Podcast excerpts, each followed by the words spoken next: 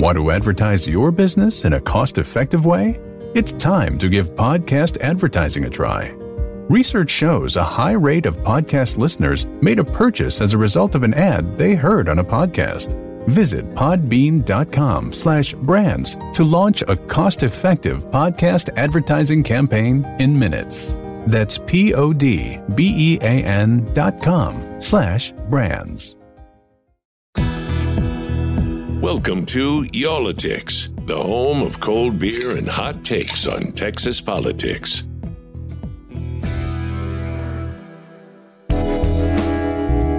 All right, uh, everybody, we made it to Thanksgiving week. Jason, we are in Thanksgiving week. And, and you know what? We recovered from the birthday too, so uh, our our login still work, our key cards still work, so uh, we we didn't we didn't lose our job after interviewing our boss.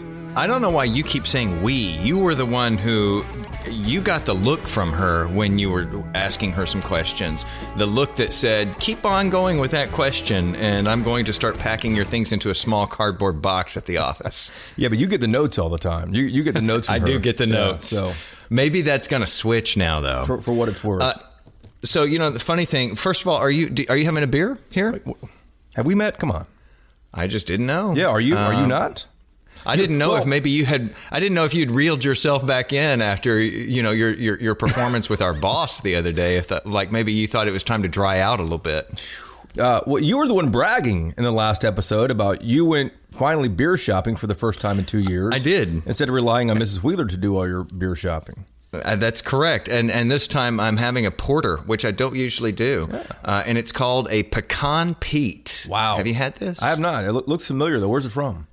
Uh, this is from, I think it said it was from Cisco, Texas. Yes, from Cisco, Texas. And um, Where is Cisco? Yeah, I don't usually do porters. Cisco's we'll see a- how this goes. Is Cisco the Hill Country? Where is that? Uh, Cisco, yes, I think so. I, I you know, I, as soon as I said it, I, I know of Cisco, and as soon as I said it, I thought he's going to ask me where that is, and I'm going to be stumped. Here, lived all over the I state, am. man. You should know this stuff. I that, that is absolutely true. It is. Uh, well, while while I look that up, I'll tell you what, are I'm having. I'm having the uh, the bombshell pilsner. This Bombshell? is yeah. It, it says it's beer for people who like beer, and it's brewed and canned by Southern Star Brewing in Conroe, Texas. I'll tell you where Conroe is. Conroe is Hmm. I on know I- where that is. on I-45, just north of Houston. Uh, before you get to the well, between the Woodlands and um, Huntsville. Okay, I've done this drive a gazillion times as I'm escaping Texas for different things. And uh, Cisco, this is why I, Texas. Yeah, every now and then you got to escape. Um, Cisco is between. It's way outside uh, to the west of Fort Worth, just before you get to Abilene. It's on uh, I twenty. I was way off.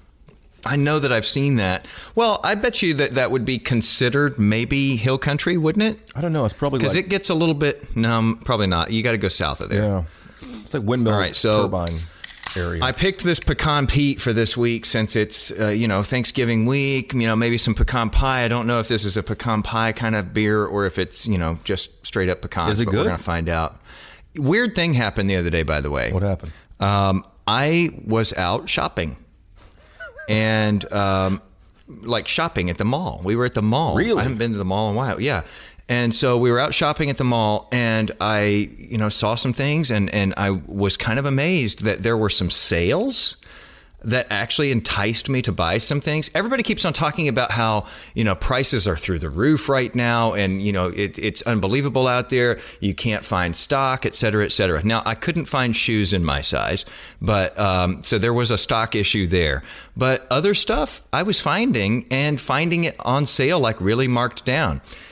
Here's the problem. I only, and I don't know why I did this. I only bought stuff for me while I was there. Like I could have actually knocked out some of my holiday shopping, but there's just something about it where I just can't make myself start. Even things were on sale. You're so selfish, man.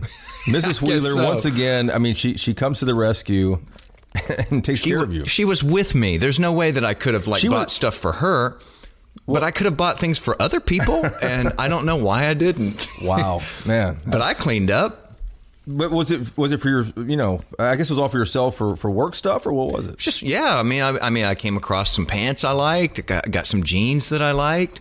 Again, the shoes, you know, I, I liked the shoes, but they didn't have the right size on those. So I think that shoes might still be caught up in supply chain problems. But Probably so. Beyond that, I mean, stuff was there. It was on sale. And uh, I made out like a bandit. should- I'm I'm going to be sweating bullets come Christmas week, but I made out like a bandit. Man, you should get out more often because there are sales all the time. And Yeah, but know, you but if you listen to or read reports right now, oh boy, we're, we don't have anything. There's nothing on the shelves. It, you know, you better do it now. You got to get out there now. Look out for higher prices, inflation, inflation. And it didn't seem that bad in that one little microcosm where I was. Well, I, I've done some some Christmas shopping. Not, I mean, not really. I, I ordered my mom a few things um, because she's out of state, so that's taken care of. But um, I've really got to buckle down and do this stuff. But yeah, like you said, w- what should we expect when we get to the stores? That's the big question. I think we're going to get some inspiration right now. Yeah, so we have um, we're going to talk about the supply chain here, and and whether it's the new normal or the new abnormal, whichever way you look at it. So we have two different perspectives on the podcast with us today.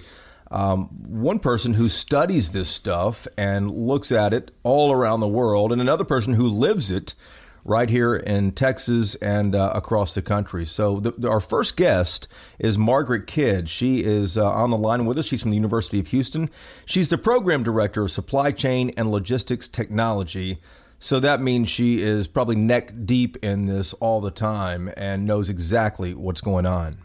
Neither one of us has started uh, shopping for gifts yet, even though every expert keeps saying to do that because the supply chain is just such a mess in so many places right now.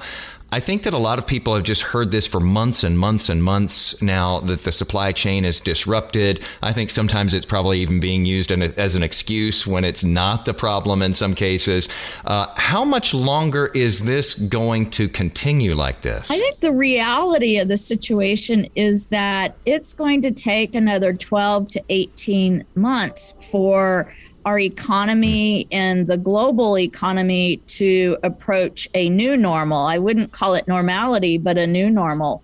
Um, part of the problem here with the disruption and the supply chain crunch is we have consumers spending record amounts of money on e-commerce and at the mall and you know that was made available from savings surplus savings um, folks working at home not commuting not going on vacations and and not not engaging with services such as going to the gym or or the beauty shop for instance.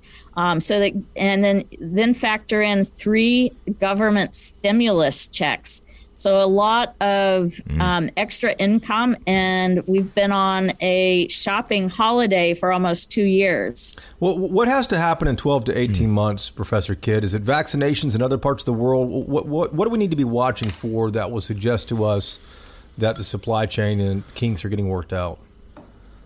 Well, one of the problems we saw originally was um, it, truly the impact of COVID. So, so much of our manufacturing is in China and Southeast Asia. And as COVID spread, you had factories close intermittently over the last two years. In fact, Vietnam was closed from middle of July through the 1st of October. And I mean, that's a major manufacturing center for goods that come to the US and, and, and to Europe. Um, so we're going to have to see vaccination rates increase in other parts of the world. And part of that is providing supplies of vaccines, of vaccine access. So if you look at vaccination rates, say in Vietnam, literally just two months ago, I mean, you had uh, less than 5% of the population was vaccinated. About eight weeks ago, everyone in Ho Chi Minh City was vaccinated. So there's 97 million people in the country, and 10 million got a, a shot in their arm, you know, a couple, you know, several weeks ago. Um, but we need to continue rolling out and providing access in these big manufacturing hubs, which would include Indonesia, Thailand, India, um, Vietnam, Bangladesh, Philippines. And China, yeah.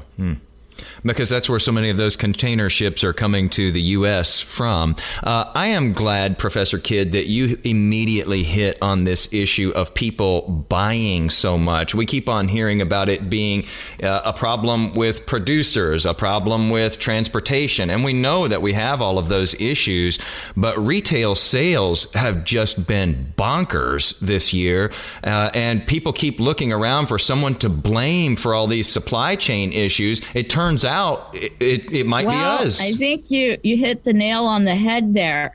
Uh, retail sales came out um, this last week, and it was $638 billion that was spent um, in October.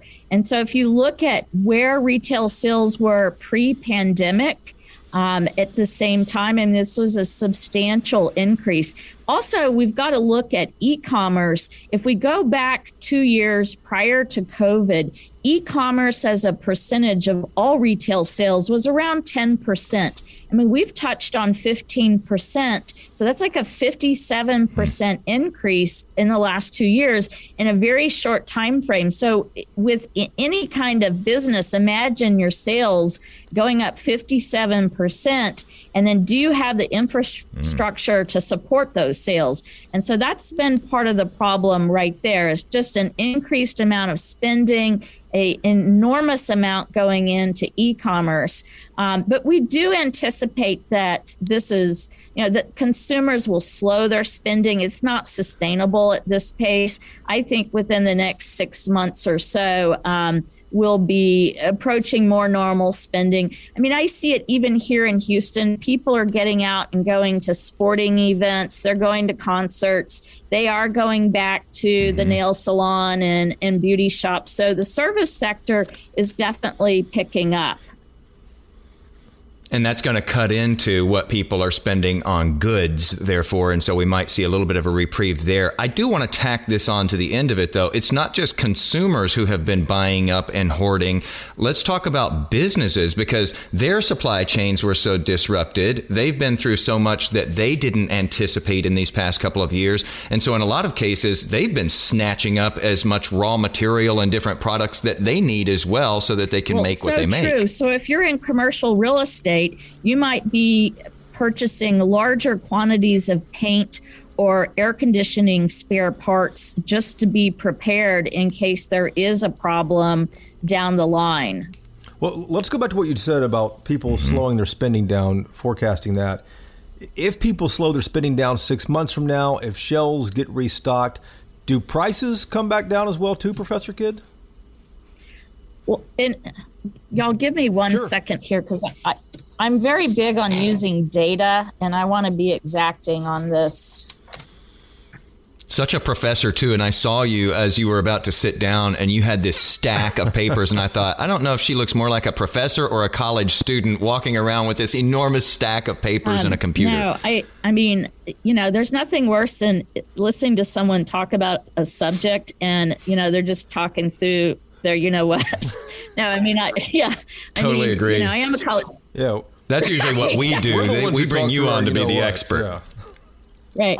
Okay. So, um, you know, this excess demand, and then you know, factor in the COVID disruptions, labor, et cetera.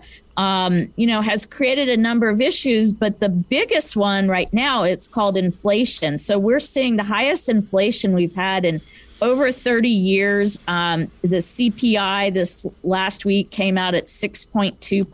The, the CPI um, is the, the grocery, Consumer Price Index. Right, the Consumer Price Index. If you um, if you look globally, um, food prices are up 33%. Here in the U.S., there's approximately 12% of the population that are in food insecure households. So if you're working in an hourly wage job, a 30% increase in the cost of your fu- fuel and your groceries is is going to not going to be manageable and and that that represents mm-hmm. about 38 million people that are impacted um, by inflation outside of the U.S. Inflation impacts the less developed world um, more severely than it does the U.S. But we do have vulnerable populations here in Houston. There's approximately half a million people that live in food insecure households. But do you expect the prices to come mm. back down though once people slow their spending, once shelves get restocked, once the supply chain works itself out. Are these prices that we're paying now going to remain, or will inflation correct itself? I think eventually inflation will correct itself in the intermediate term. I would look for prices decreasing over the next six to 12 months. Is it going to happen right away? No, absolutely not. But I think in the intermediate and long term, um, we're in much better shape than we are currently. I hope that you're right. I hope these companies don't get accustomed to charging what they're charging and bringing in what they're bringing in when things return back to pre-pandemic, uh, quote unquote, normal. Uh, I want to ask you a little bit while we're on the subject of companies. Um, some of these have been adapting to to what we've been seeing these past couple of years. I saw something the other day about uh, a manufacturer, uh, you know, not using as many chips in uh, a, a snowplow, for instance, and going back to this old joystick handheld model so that they didn't have to put as many chips in there just because there's not as many chips available. This is really a time for companies to have to be uh, uh, almost do gymnastics to figure out how to deal with this. Well, certainly manufacturers that were agile and could pivot um, and you know tweak some designs. I mean, that was certainly one one way to deal with this. But you know, as I tell my students, um, you know, Charles Darwin pegged it um, when he said the survival of a species is about adaptation and collaboration. So, you know, you look at companies throughout the world and, you know, they've had to band together different industries and collaborate with people they might be competing with. Um, but this was, you know, the proof in the is in the pudding on um, some of some of these companies have really excelled um, in this environment. And so this is our new normal, and collaboration is a big key. Professor, we saw some news from Walmart the other day. Walmart said, hey, the shelves are stocked, we're flush with money, we're good to go for Christmas shopping. Um, when I read that, I'm like, well, heck, is, is there really a supply chain issue now? Because Walmart has everything. Walmart has one of the best supply chains in the world. They're very diversified. Their largest import distribution center is here in the Houston area with over 5 million square feet, but they also have a hmm. footprint in other major port cities. And yes, their their distribution centers and their warehouses are full, um, you may not get the exact model or color or brand that you're looking for, but the merchandise is definitely in the stores. So, so should the federal government follow Walmart's model here? It sounds like, or it seems, seems like everyone should follow Walmart's model, huh? Well, if you've heard me. this is a trap. Um, you, you, have preconceived ideas about Walmart? I, I don't know. I, I, didn't mean to lead you into something. No, no, no. They're on my advisory board. Oh. Um, no, um, oh. you know, if you've listened to my numerous interviews over the last two years, uh, we really need to have supply chain managers diversifying where they're bringing imports into the U.S. One of mm-hmm. the big problems is 40% of all Asian containers go into LA Long Beach. That's just a natural bottleneck as it is. But then add in this excessive trade, and you, you understand now why there's 110 ships sitting out in San Pedro Bay. Mm-hmm. I was going to ask you that exact question next because you know years ago we saw the Panama Canal getting some uh, some rework uh, so that they could handle more ships and so forth. Uh, does this ultimately benefit big ports like the University of Houston, which is right down the road from you? Are we going to see uh, some some real memory when this is all said and done, with manufacturers and shippers and retailers figuring out we've got to create some better routes here and not take it all into that same bottleneck the, in Southern Port California? Of Houston, I think you meant to say it's not, not the University of Houston, right? The Port of Houston. Didn't I say you, Port you of Houston? on your mind, Jay Bird. That's all right, man. I think I said Port of Houston, which is right down the street from the University of Houston. Okay. We're going to have to play that back. Okay. Um, but that's what I meant either way. Well, what we've seen over the last 10 years is some slippage of trade from West Coast ports to Texas Gulf Coast and Southeast Atlantic ports. So that would include Port of Houston, Port of Freeport, uh, Port of Savannah, Port of Charleston. And, and certainly there are very strong lessons learned about diversifying your ports of entry and also about diversifying where your suppliers are located and where your manufacturing facilities are located. I anticipate that we will see a movement towards some nearshoring, um, whether that's in Mexico or Northern Triangle countries like Guatemala, El Salvador, um, Honduras. Um, but I, I, definitely think we will see some movement that direction.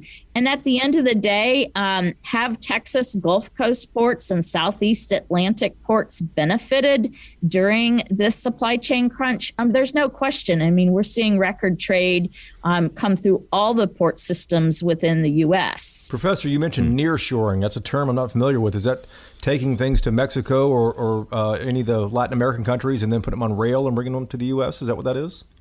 Well, certainly rail is an option in Mexico, but nearshoring essentially means, you know, you're manufacturing close to the borders.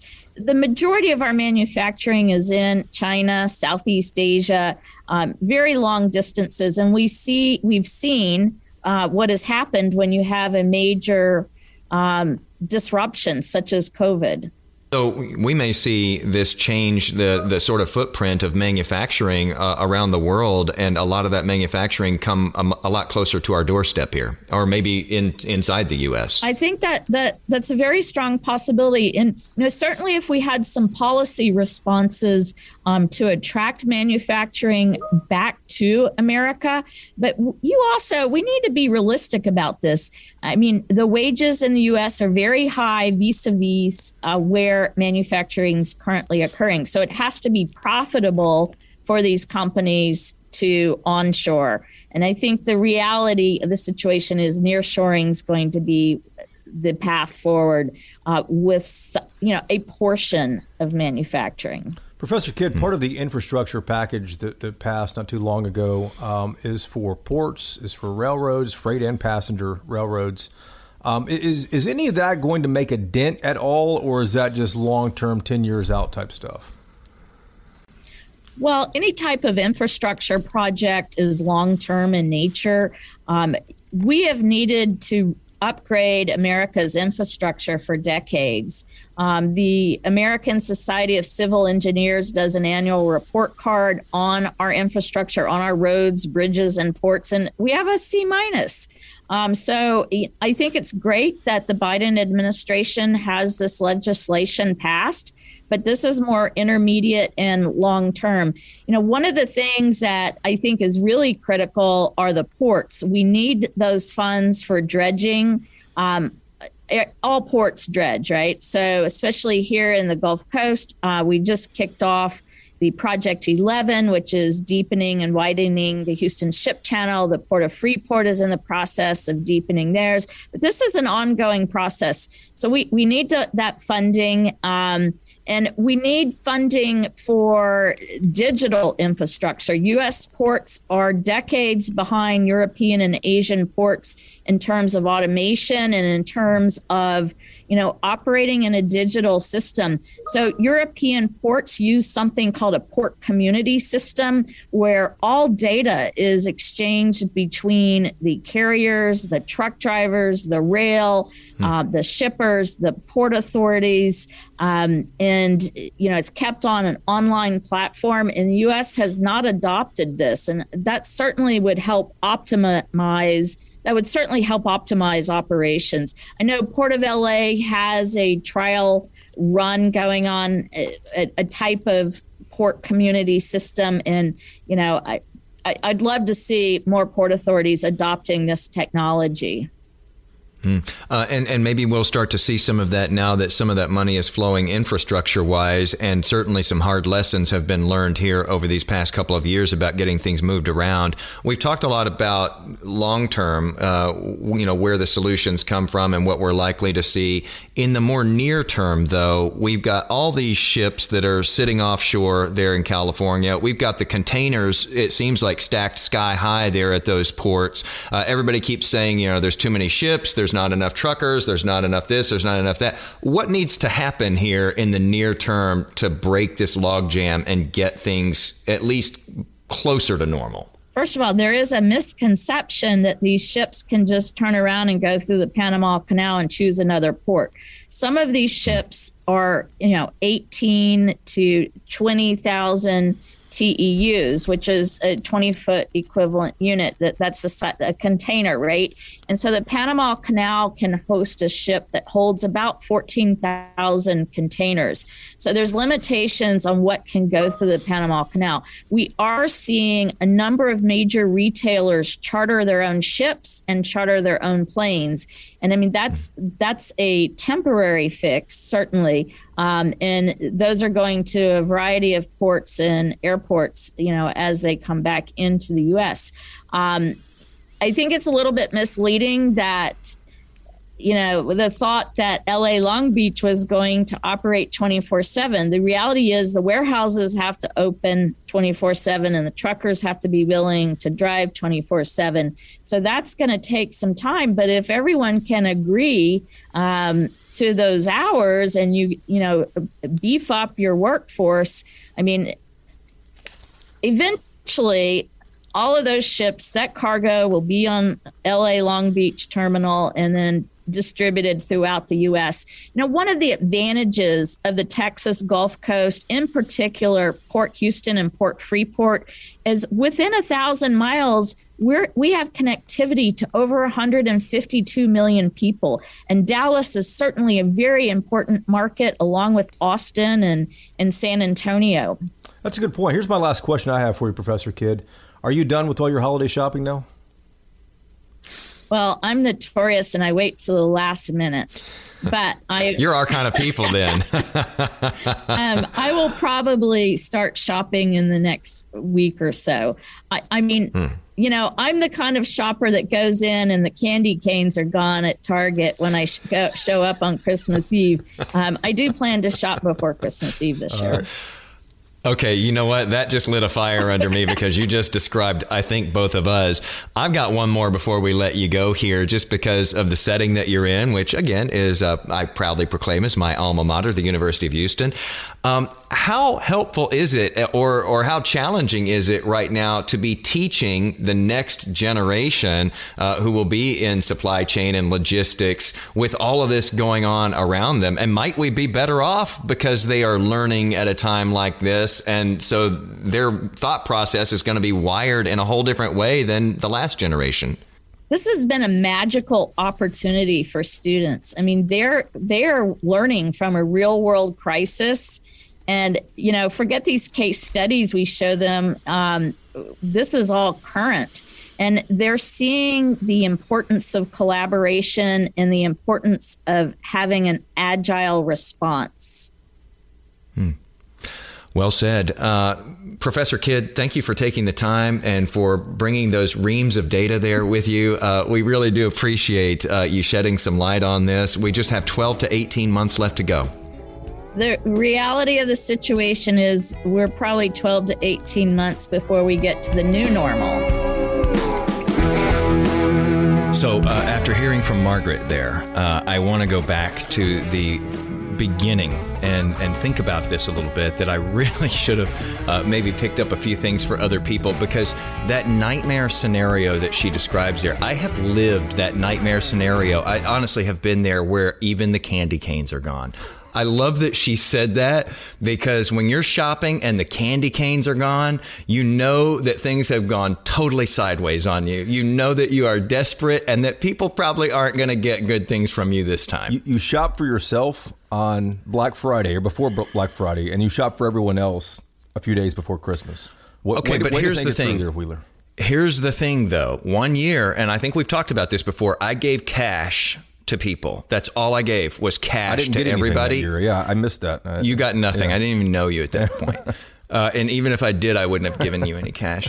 Um, but the reason I gave cash was because I waited till the last minute and the mall closed earlier than I thought it was going to. And it was just, there was no way I was going to get it done. So I just melted down and I gave everybody lots of cash. I spent way more money than I would have spent if I had bought them gifts because when you give them cash, it has to look like a respectable amount, you know? You, you really should Here's watch the, news more often, though. I mean, they announce when the malls close. They announce when I sales agree. happen on Black Friday. I mean, come on, you need to if plugged only. I had access to the news or someone who does the news. True. Um, here's the little nugget that I have buried in the middle of this podcast. Okay. So for people who listened this far, here's your nugget. Go. We spoke the other day on, on since I do do the news. Is that the right term for it? I do the news. Uh, since I do do the news, we spoke with a guy the other day who represents hundreds of companies that sell on Amazon. Okay. And he helps them to deal with supply chain issues. Well, needless to say, this guy's been like stupid busy lately. But he gave me such a great little pe- little, little nugget that I'm going to give you now. And that is, he said a lot of these companies, you know, over ordered, uh, you know, just trying to get enough stock because they were worried about stock. And also, he says, there's no way that everything is going to get to where it's supposed to go by the time it's supposed to be there. So, what's going to happen is that all of this stuff is going to come in, but it's going to come in after Christmas, okay? By then, a lot of people will have made different selections for Christmas gifts, et cetera, et cetera. So, guess what that means in January? In January, you got a lot of late stock coming in that these stores are going to have to get rid of. So, cash will be king cash and gift cards. So, if you've never thought of giving people cash and gift cards, they might really appreciate it come January when their dollars go further because this stuff gets marked down. Well, that, that's So- it. And the podcast is over. I mean, we just. I've already told my family, lesson, just give right? me money. I, and, and usually, you know, I guess that's supposed to be kind of garish or whatever. I'm like, just give me money or gift cards. I'm good with that. Hey, before we get too far away from Margaret Kidd, it, it is important to to settle an issue here. Uh, Oh, gosh. we, we did rewind the tape, and Oh, and, yeah, we did. Yeah, and, and Wheeler. You know what? I, I forgot to acknowledge that. yeah, that's Uh, okay. I, I knew you wouldn't, so that's why I am because you always acknowledge I- it when, when I when I never-. We were I on the never tape, do and that. Wheeler said the University of Houston when he intended to say the Port of Houston. And the Yes. fact that he was so combative about it had us cracking up and had us to immediately rewind the tape as soon as Margaret got off the line with us. I um and I think I actually almost gaslighted you there. You, sure looked did? uh, so sure at first, and then after I like really went after you for like, I mean, poor Margaret. I mean, we have this world class professor, this expert sitting there, and she's just waiting for us to like battle that out, and she looked like she was totally over it, right? He's thinking, who are we on But- the line with here? Right? and I don't blame her. Uh, but I never do that. I'm usually the gotcha guy who says, "Oh, I think you meant to say blah blah blah blah blah." There, I never do that. I swore that I had said. I would have bet you money. See, you could have gotten cash from me right there. I would have bet you money that I said it. I learned my lesson. I will put a wager on that next time because Next time. everyone on the line here, our producers and everyone else, heard uh, University of, of Houston. well, I heard it too when when it was uh, when it was played back, and and so my apologies. Well, let- let's- there. That's that's better than cash. That- that- well, that's that's almost better than cash. We'll save that. I I'll use it as rarely give an apology. Yeah, that'll be your ringtone. Uh, but we digress uh, because okay, so Margaret, you know, you mentioned at the outset that we had somebody on today who you know studies this, sees it all over the world, is totally on top of it, has that fifty thousand foot view. Uh, but that we also have someone today who lives this every day, day in and day out, night in and night out uh, lately because it's been one of those all consuming jobs. He's actually been on the podcast with us here before. Aaron Armistead, he's the regional vice president at NFI Industries. And basically, you know, he is like you said, neck deep. He might be eyeball deep uh, in logistics every day. Uh, his company there has, you know, rail and rail cars and trucks and warehouses, you name it. They're, they're responsible for getting stuff to where it's supposed to go, which these days is not an easy job. Aaron, welcome back, man. It's been uh, a year since we've, we've had you on the podcast here. We just talked to a, an economist from the University of Houston, and uh, she said it will be another 12 to 18 months until what she said was going to be the new normal when the supply chain works itself out. You guys are on the front row. You guys see this. You guys are living the supply chain. What's going on? What's backed up? Is it the railroads? Is it the ports, warehouses? What is it? Well, first I'll say we'll have to stop calling it the new normal and call it the new abnormal, mm-hmm. right. which was a phrase that we had an analyst uh, share with us yesterday. Uh, you know, it seems like for a couple of years now we've been dealing with uh, you know exceptional events. You know, but what you have right now, you know, here we are a year later, you know, talking about some of the same things. You know, what we had a year ago was a you know consequence of a reopening, obviously pent up demand, uh, which we still have, you know, still seeing the results of that right now. Uh, there was a need to restock inventories, and you know the retailers have never been able to catch up from that uh, pandemic reopening. Mm-hmm. And now you've got a strong rebounding economy. You obviously have some stimulus to factor in there that's put some money in people's pockets to help sort of, you know, uh, keep the economy, um, you know, strong and moving forward.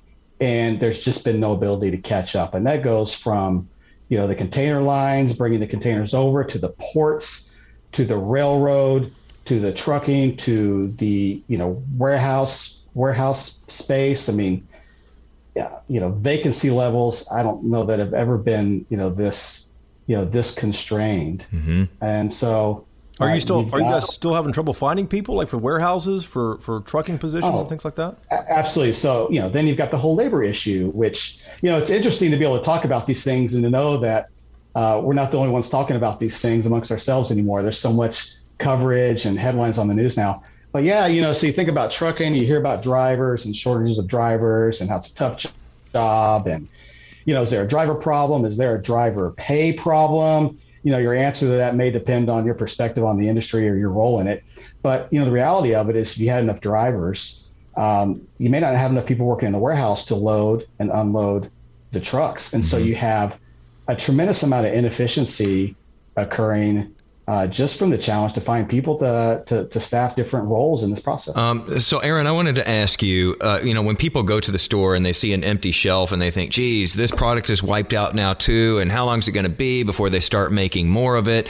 Uh, the chances are that that might be sitting in a container somewhere or, or more likely in a warehouse uh, because uh, I know you work at NFI Industries, another big player, Prologis, uh, just held an investor call the other day, and they were basically saying, gosh, the sky's the limit for us right now, earnings potential wise, because we are just totally filled up. I mean, we uh, our spaces are just taken up right now. Is that what you're seeing in warehouses where they're just loaded with goods right now? Absolutely. So, you know, it could be on a ship parked off of the port of LA Long Beach.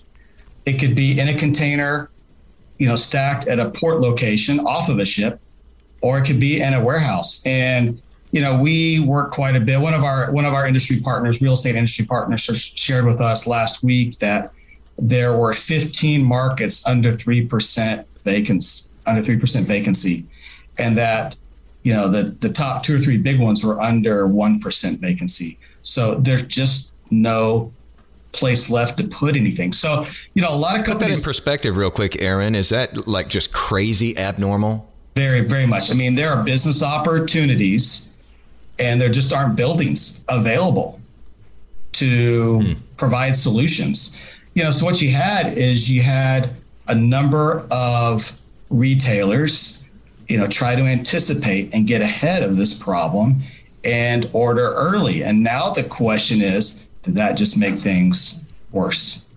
Hmm. By bringing things in early and, you know, pr- creating congestion, creating sort of the bottleneck that we're seeing now that it's going to really going to be hard to undo in a short period of time.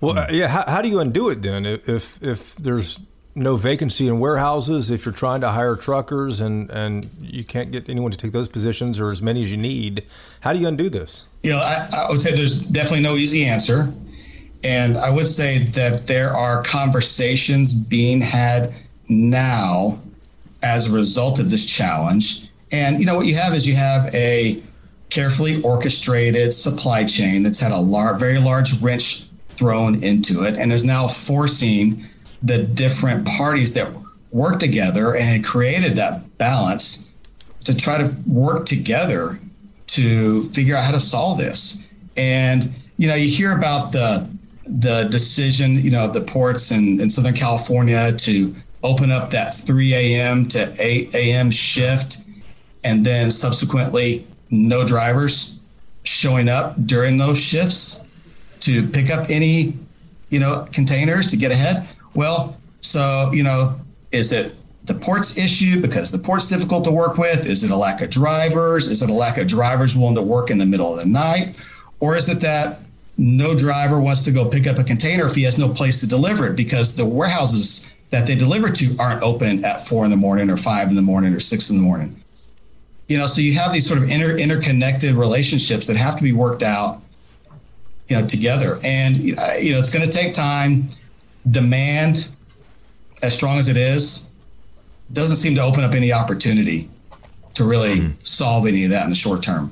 So, Aaron, uh, not to keep harping on truck drivers here, but it sounds like if the warehouses have no vacancy and they're they're just jam packed with with all this stuff, um, it, my first reaction is, well, you need more truck drivers to get this stuff to the actual retailers or to the the you know businesses or end users. It, so, is the truck driver issue? Is is there a shortage of truck drivers that's really hampering emptying out these warehouses? You know, so uh, you know, like like like I I think I referenced to earlier.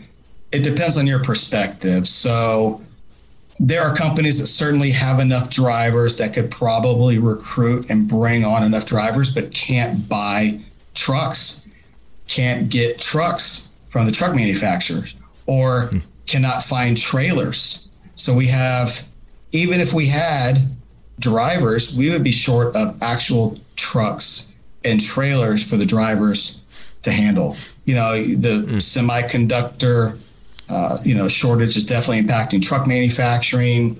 You know, we've NFI works very closely with uh, our, you know, our partners that we buy trucks from. We're a fairly large purchaser of, of Class 8 trucks we tend to partner close with them, order early, and we are having our orders, you know, cut into 2022, and we're not alone. And there's just uh, there, there's just not availability there. So, you know, certainly there are ways to make the you know the truck driving you know job more attractive.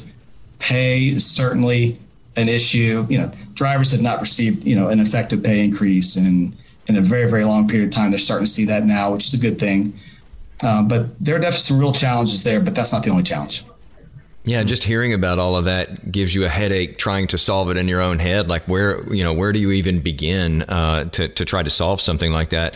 Uh, Aaron, I want to ask you uh, because last year we talked about how difficult of a year it had been for businesses because you know everything. It seems like every time we turn around we hear unprecedented, and they're having to figure out how to shift on the fly and don't know what to expect. Uh, you know, a week, a month, six months down the road.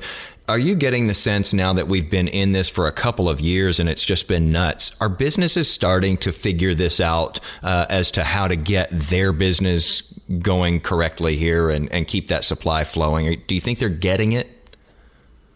I uh, I think there continue to be real challenges. So, hmm. you know, let's let's you know, set aside just the supply chain, just the moving of the product, but what about costs? You know, supply demand issues can create upward cost pressures. And, you know, we've seen uh, some partners of ours, customers of ours, really, um, really willing to do whatever it takes. You know, it's one thing to pay more to transport and solve a supply chain problem. It's another thing if you miss the sale entirely because mm-hmm. your product never arrived. And so, you know, the the upward cost pressure, I think, from all of this, you know, set aside the lost sales that have occurred and some of the missed opportunity and and the empty shelves. And if you're not there now, will people remember your brand name in the future? I mean, I think there's some real ch- challenges that everyone is in the middle of. Uh, you know, I would say that it seems like some of the larger retailers, um, while you know not immune and still impacted, you know, uh, you know, have been able to navigate this maybe um, more easily or have had more resources to navigate this than, you know, than some of the smaller businesses. So I think that's still a real issue. Hmm. We, we started the conversation about uh, 12 to 18 months. You know, that's the, the new normal. You, uh, I think, probably correctly said it's the new abnormal. But my question now is, what does the new abnormal actually look like? Are we? Is this it?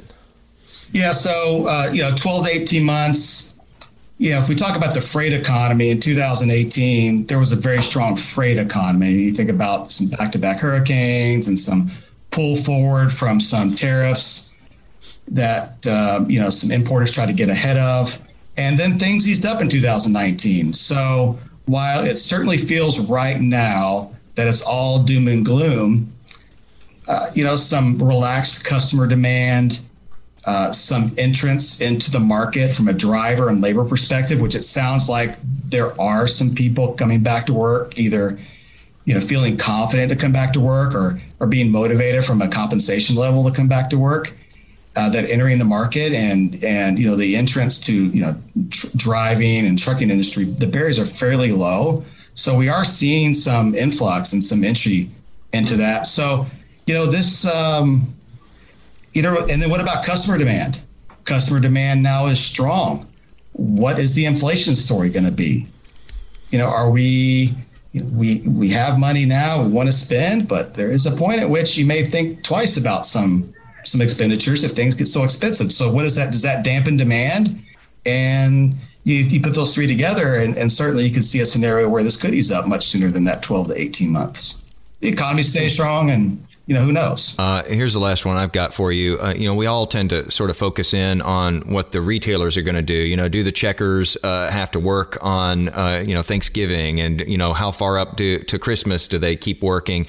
I'm curious about the rest of the chain here. I don't know what your schedule is usually like around the holidays, but I'm just curious about what this year looks like if you work in supply chain or logistics. Are are you guys likely to be there till the very end? And and is that normal? So, uh, you know, being on call, so to speak, and being being available, uh, you know, 24 hours, you know, you know, part of part of a lifestyle uh, that you probably get used to. You guys probably understand that as well as uh, yeah, as we do. Familiar with it. Uh, Podcast demands are really tough here. You, can't, you cannot imagine. It's over the top. Uh, but yeah, I think this this year, I mean, it's you know burnout. Uh, you know, employees feeling overworked. That's been a real issue, and we have to remind ourselves to, to talk about it. It's almost we don't ask about it anymore because we all know what we're living and how, you know, how nonstop it is and how difficult it is. You know, there's business opportunity, but it's very difficult to navigate all this. There's just no place to to move anything. There's no slack, you know, on the rope to pull on. And um, so, you know, we're talking about that, and you know, we do. People need to take time off. I mean, this is uh, people have worked very hard. The pandemic, you know, people worked remotely. They worked harder probably than they ever had because there was no separation from that work and personal life. And following up, now we're kind of working our way back in the office, and things are just as tough as not tougher. So we have to really be aware of that, and that is a real challenge. So my last question, Aaron, are, are you done with your Christmas shopping yet? that sounds like a no. Yeah. So, you know, uh, we have uh, we did uh, we've been watching this. So we have what we did order order earlier this year than we did last year. Uh, but I think we will probably, uh, you know, the kids are older and are different. Uh, I think we'll, we'll do some last minute shopping. You know, we're all going to do last minute shopping, so that's going to be really interesting. But no, we've done the bulk of we've done the bulk of it already, and it's in the garage for about Boy, for about a month already. Any better for about a month already. Yeah for about. This is starting to feel bad, Jason. We're the last two, but you know that's probably usually that way too. So I, I know, it, yeah, totally how it is. We'll have to go to the stores instead of relying on on uh, online purchases. I may see you there. We may be fighting over the same last product. Right, uh, Aaron. That was fantastic, man. Thank you so much, and appreciate your expertise. Uh, two years in a row now from NFI Industries. Great to talk with you guys. So you know what? happy Thanksgiving to you guys, and, and thanks again for uh, for the last two years. Really appreciate that. And um, you know what? Next week, we're really excited about the, the next couple of weeks here because we have some really cool uh, episodes, and we're not gonna not gonna give it away, uh, you know, too much about who we're talking to. One of them, though, is clearly uh, breaks the record for the the farthest away interview we've ever conducted in, a, yeah. in one of the most remote parts of the planet. Uh, we're excited about that one. And then coming up, um, probably right after that, we're also going to one of the state's most historic bars in San Antonio that you've never heard of, probably. I, have lived in Texas 21 years. I've been to a, a, lot of old taverns and places like that. Uh, it's not the Menger, Hotel, which mm-hmm. I'm a mm-hmm. big fan of. This is a different right. place, and we're going to go with one of the uh, state's biggest CEOs to that place. And, and and and it's all about something that was scribbled down on a napkin that changed all of our lives. so that's you know? it for uh, that's it for this episode. Thank you so much for listening and subscribe. If, if you don't know anyone who subscribes, give that to them as yes. as a holiday gift. That can be your it's Black free. Friday That's gift. best. It's free. Uh, and and and when you're there sequestered with the family and friends for Thanksgiving, uh, and you know things get a little old sometimes, they get a little testy sometimes. Talk about Y'all-itics. Get them to subscribe as well. Tell them that they got to listen uh, and enjoy being with family and friends again uh, this year because I know that last year was an was an odd one for sure. Uh, wishing you a safe and happy Thanksgiving, travels, whatever you do, and uh, we'll see you again next week.